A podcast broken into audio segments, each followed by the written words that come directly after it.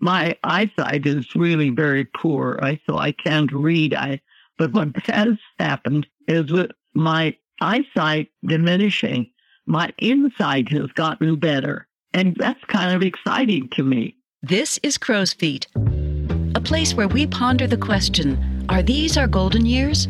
Or does aging just suck? Well, yes, getting older is not for the faint hearted, but aging also brings wisdom and humor, a finely tuned perspective on life.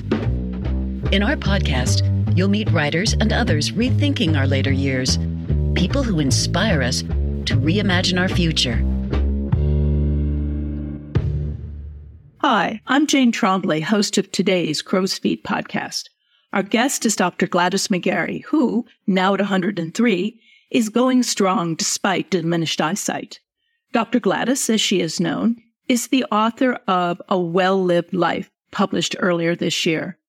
It's both a guide and a reflection with sharp insights into the secrets of aging into health, setting boundaries, self love and gratitude, learning from one's experiences, and letting go.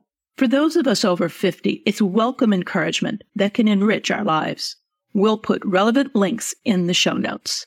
Welcome to Crow's Feet, Dr. Gladys. You open your book with the story of finding your juice. Help us understand what you mean by juice. How do you define it? The reason it's difficult to de- define is because it has to be a personal thing. If it's not my juice, uh, I can't give my son juice, although I can share mine with him. He has to find his own juice. And I think that's the trick here is that the idea is to be able to contact that inner aspect of ourselves and get acquainted with it so that we know what it is that makes us uh, feel like it's worthwhile, makes it want, makes us want to laugh or sing or whatever it is. It's that inner awareness that each one of us have, which make us special. And if I tried to tell you what your juice is, first of all, I couldn't do it. Secondly, I would be diminishing both yours and mine. It's that individual aspect of each one of us that makes us very important right now at this moment. It's a matter of really accepting the fact that each one of us is who we are and no one else can take that place. You know, we can try to copy other people and find our juice, and that's okay. You can do what you need to do to find your juice, but um, it's it's yours. I was taken in the book's dedication about you remind the reader that you are here for a reason. And I think that older people fret about that a bit, uh, that they've lost their purpose. Can you talk about how you get your juice? Well, just by being aware of it, you know, when you get aware of the urge within yourself that says, do this, and you actually step ahead and do it, it's like, wow, look at what you can do. I can't walk without my walker. Not, not really. I can, but I can't. you know, I'm a wobbly. But with my walker, I get around. But on the tricycle, I can really go right down my walkway out to the street it may not be like it was when I was young and at 86 when I went to Afghanistan, but, but you know, it's it's amazing. I would also suspect that you're never one is never too old to find that juice. Absolutely. I didn't really accept my voice until I was 93. I'd been doing talks, I'd written, I had done I believed all of that thing, all the things I was saying. But I still second guessed myself. I wanted someone else to tell me, yeah, what you said was right, you know, because my damage way back when, when I was in first grade, that I was a dumbbell, dyslexia thing in my past, that would always sneak in, you know, and would come in and say, well, are you sure? And then I'd have to reaffirm and, and go on. But I was 93 before I found that out that is a very hopeful message for all of us who are older and you know as they say haven't gotten the memo i want to keep going on this and ask you when you say one is aging into health i'm sort of looking for what that is that you you mean by that this i really accept as a fact that parts of our physical body that kind of get worn down, you know, Yeah. after a few years. And for me, it's my eyes. So I can't read now, but I can listen to audiobooks and I can I can have other people tell me things and I can hear, but I have hearing aids to help with that. And I have glasses to help with what I can see. But what I can't see, I can't see. However, my eyesight might be diminished, but not my insight. Things that I could do when I was 50, a lot of those things I can't do now. But there are a lot of things I can do. And the ones that I can do are um, at a different, almost a different dimension. Now, It's not quite, but it's almost like a shift in the consciousness of the people that I'm talking to, of the, of the things that I'm thinking myself, the things, the thoughts, and the and the opportunities like this that are showing up now, which never in my wildest dreams would have been available to me. I figured out at this stage of my life, my job is to keep my body healthy and my mind clear enough that I don't get tangled up with my own whatevers. So you've aged you've aged into this wisdom, you've aged into the confidence that you have something to say. We were just talking about finding the juice. You know what it does? I just got this. It reinforces what I've been saying. You know, I could, my eyes could tell you about, but they can't. But now my insight reinforces what I've been saying right along.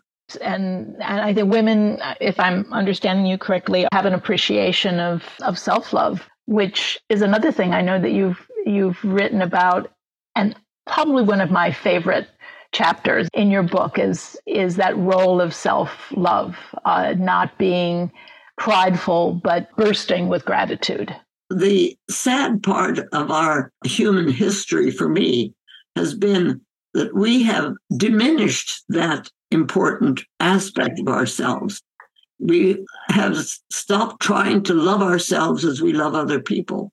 We've stopped understanding that it is a blessing, a- an honor, a amazing thing that we're on this dimension. Years ago, my oldest daughter and I were doing a lecture, and after the lecture, they asked me the question, which they asked a lot How do you live your life? What do you have to share with me? You know, and uh, I was trying to kind of up with something cute and clever and so on. I was just, well, it's, uh, and I got the elbow from my daughter. She says, Oh, mom, you do so know. You dwell in gratitude. I said, Oh, yeah, yeah. Your thoughts about the role of self love and how important it is, and how you really can't love someone else until you can love yourself, was eye opening. I also realized the inextricable connections between life and love. You know, I have these five L's that I talk about.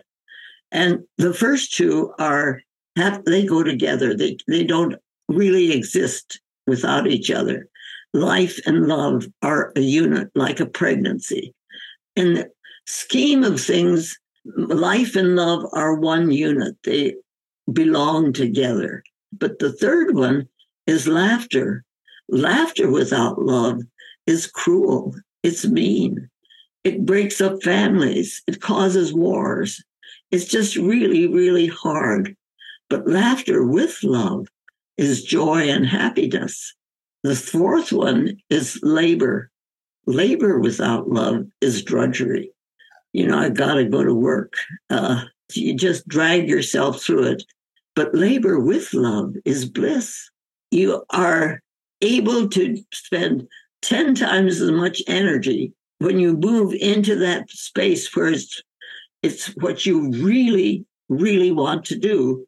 It's not dragging yourself through the process. You need to do this. You have to do this. It's there. So labor with love is not drudgery. With love, it becomes bliss. Yes. And the fifth one is listening. Listening without love is empty sound.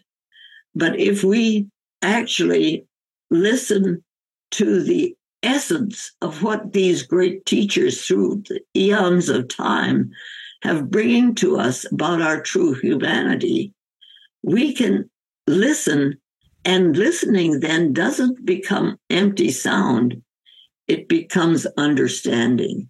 I totally agree. I think we can only truly understand when we listen. A line I jotted down from your book was We are happiest and healthiest when we are contributing to and drawing from our collective life force. Particularly as we get older, I think it resonates, but sometimes those connections get a little overwrought. Reading about your setting boundaries was really helpful. You were the co founder of the American Holistic Health Association and a board certified physician. Yet you faced some biased thinking that tested your professional boundaries. Well, yeah, you know, if we allow other people's boundaries to uh, really stop the work or the joy that we have been given to do, then we are not honoring the boundaries, the love, the concern, the purpose for which we have come in to this um, dimension. When when we understand that we are individuals, we are who we are, which is different from who anybody else is, and that's a good thing. Well, I kind of knew that because that's kind of what my parents taught me, and my brothers and sisters taught me, and so on. All the time after we started the American Holistic Medical Association and we're doing the things that we were doing, I would get called back into the um, County Medical Association's disciplinary board and have to go through trying to explain what it was that I was trying to explain, which um, they probably weren't listening to or something. So this one day, I sat through that and um, accepted the disciplinary action and, and left. And I was walking out into the hallway, and one of these uh, doctors came up behind me and he says to, me, Now let me tell you something, honey. And I turned around and I said, I pushed him and I pushed him on his shoulder. I said, You do not call me honey. I'm your peer, age wise and professional, and you will not call me honey. And I turned around. My lawyer was d- doubled up on the wall. he was laughing so hard. The, the, physician turns around, and walks back in. Three years later, I was called back in to this, you know, same thing. And the same doctor came up to me and he was nice as pie. He treated me with, with all kind of respect and so on. There comes a time sometimes when a certain light bulb comes in and you understand that there's boundaries here and that I had to identify that and let him know that he just couldn't manifest something that I was manifesting. and and actually that brings us to the other topic I wanted to circle back uh, to, which is that everything in your teach is your teacher. Every setback, every reversal, every honor, uh, everything has taught you something. And I guess that's what you're saying about somebody who's 73. They've only got 73 years of of learning. You learn from your mistakes too, because you make a mistake and and you you have within you self the need to correct it. But maybe you don't. You know, maybe it's something that just at that time was important and you just have to let that go. That time it was the right thing to do. And other times it's like my story about when I was 99 and I'd had my 99th birthday party. And I'm in the grocery store after the party and I'm putting my uh, things into my car, from my cart into my car. And a elderly gentleman comes by and he says, Oh, may I help you? I said, No, no, I can do this. Well, he stands himself up straight and he said, Well, I'm 86. And I turned around and looked at him and I said, and I'm 99. And I marched off and got into my car and I sat down and said to myself, You nasty old lady, just trying to be nice and you treated it that way. You better get, you know, I'm I'm self-talking. get in the grocery store and apologize to him. That's you know, you he needs an apology. And then I got to thinking about what it was. No, don't don't build on it. Let it go because that is really funny. It was just the two of us. And I thought to myself, you know, he's going to go home and he's saying to his wife, a nasty old woman. you know, learning something like that. But sometimes the things that we've done, we can spend a lot of time putting energy into the fact that we wish we hadn't done it. But that gives it strength. Take it for what it's worth. And actually, a week before my mother died, my dad and I were sitting out on the porch and looking at the garden. She says to my dad, Look at that petunia bush. It's got at least 400 blossoms on it. And my dad says, Oh, Beth doesn't have more than 40. And she looks at him and she says, What's another zero? you know, it's it's that kind of uh, learning that you can put into the things that you've done and said and been to make it, uh, for one thing, laughable, or another thing just it just isn't worth putting all that energy and, and that actually reminds me of the story you wrote about one of my favorite things is how you came to your be glad license plate um, when you were at a low point in life and well uh, bill had just asked for a divorce after 46 years of marriage and i was blindsided totally uh, I, w- I was broken i was really broken my youngest daughter and I had started a practice of our own, but you know, I was still just, I, I was shattered. But I'm riding home in my car and I'm yelling. I'm, I'm I'm really screaming at the universe. You know, how can this happen? All that we did, and I was rebuilding the whole story. And fi- finally, I pulled off to the side of the road, and the words came to me this is the day the Lord has made. Let us rejoice and be glad in it. And the be glad hit me like, you know, all of a sudden I thought, well, that's you. You be glad. So um, I went home and I took my license plate and I changed it from the one that it was to be glad. And I used that same license plate the rest of the time I was practicing here in Phoenix and even after, because I figured now every time I get into my car, I'm reminded that I needed to be glad. Not only that, but when I'm driving this car, everybody behind me is going to see the be glad. So it was a matter of, of taking what was and turning it into not only just a lesson, but a lifetime process that helped me take the next steps that I had to go through. You're listening to Dr. Gladys McGarey, author of A Well Lived Life, a 102 year old doctor's six secrets to health and happiness at any age. If you like what you've heard, please follow or subscribe to the Crow's Feet podcast. We'll let you know when a new episode is available. Your last chapter talks about spending your energy wildly, something adolescents often do. You know, we talked before about how there's some commonality between adolescents and their concerns about the future, about their independence. Older people are concerned about their future, about giving up their independence. Talk to us a little bit about, for older people, how they maybe they act like teenagers in spending their energy uh, wildly. What does that mean for an older person? First of all, you can't bank it. You know, it's not like money. Money you can put in the bank and you can feel secure that you have enough money. But this juice stuff, you have to use it because it has to be alive, it has to move. And if it, it doesn't, that's what dies. It just can't keep going if we don't give it juice, if we don't give it the attention, if we don't give it the honor, if we don't think about what we have done to our older people. We've stuck them in wheelchairs, put them in nursing homes, and medicated them so that they don't have to feel anything.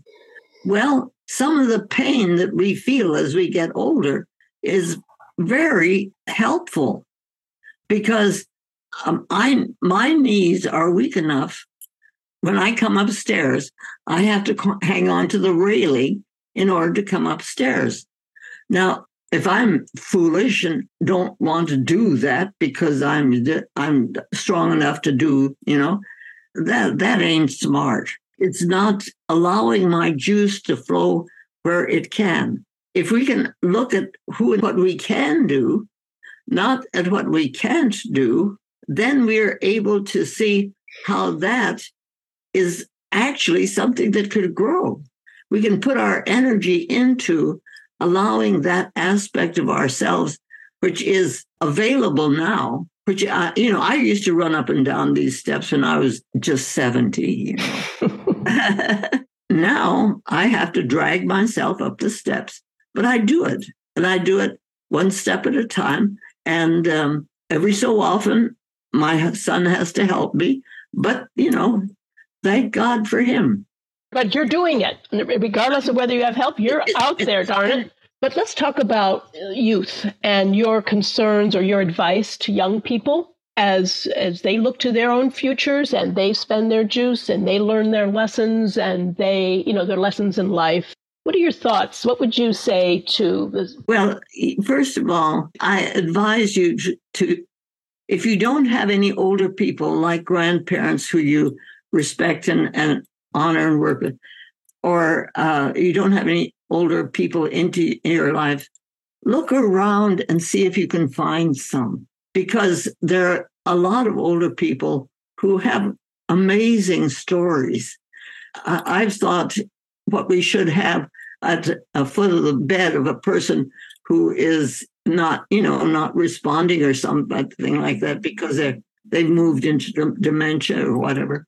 We ought to have a life history or something at not just their uh, vital signs and all that. I mean, those are important, but but this person has done a whole lifetime of something, and they and they're like a, a book that has these stories to tell. That if the if the young kids would begin to listen to what their older ones are saying, there's a lot of juice and a lot of fun in those. Yes. So, so what I'm saying is that old folks have stories like that that you know we didn't have things like you had. I never had a telephone when i was in school until uh, we came to the states. There, there are amazing things that have happened in the past and we're connected you know? And the beauty of this is that when you reach out to an old person you're going to increase your juice, but think of what you're going to do to them. And you're letting them know you want to hear something that they have to say. So if there is some old person, no matter what you consider old, it might be 58, but they've got experiences there to share with you that will not only make you laugh sometimes, make you cry sometimes, but make you really, really grow. That's beautiful. Thank you so much. What what a wonderful piece of advice. Um, Let me just tell you one other thing. You know, Elizabeth Kubler Ross, who did the amazing work with death and dying, mm-hmm. you know, her dream was that homes where old folks were living had next door to them a kindergarten. She taught us about death and dying, and that was important to her.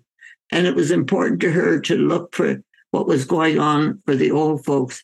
But she also was looking at the kindergarten kids who were running around and just spreading their juice the way they were supposed to and giving old folks the joy of watching that and and touching it we are putting so much energy into the word longevity the business of living long lives and i think that's wonderful but I think if we can put the energy into the process of doing that, which is love and letting your life move and not getting stuck and letting go of the stuff that doesn't matter and you let it go. And and it makes the longevity worthwhile. Oh, it makes it a wow. Yeah, makes it a wow. Thank you. Thank yeah. you very much. I've I've loved talking with you and wish you well. Well, keep it up. Thank you so much. You've been listening to Dr. Gladys McGarey on Crow's Feet. I'm Jane Trombley. I would like to thank the Crow's Feet podcast team, Nancy Peckenham, our founder, Rich Halton, our sound engineer and designer, Nancy Franklin, our marketing and public relations expert, and the Crow's Feet writers and editors who make up our team, Betsy Allen, Lee Bench, Jean Ann Dyson, Melinda Blau, Jan M. Flynn, and Warren Turner. The Crow's Feet original theme music was composed and performed by Rand Bishop.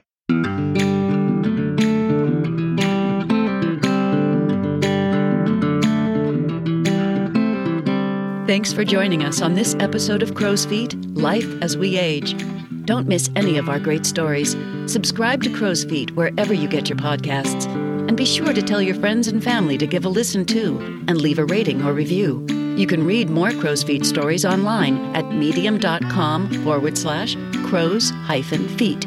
So until next time, remember to savor every moment. As an unknown person said, it's important to have a twinkle in your wrinkle. How about making friends with your crow's feet?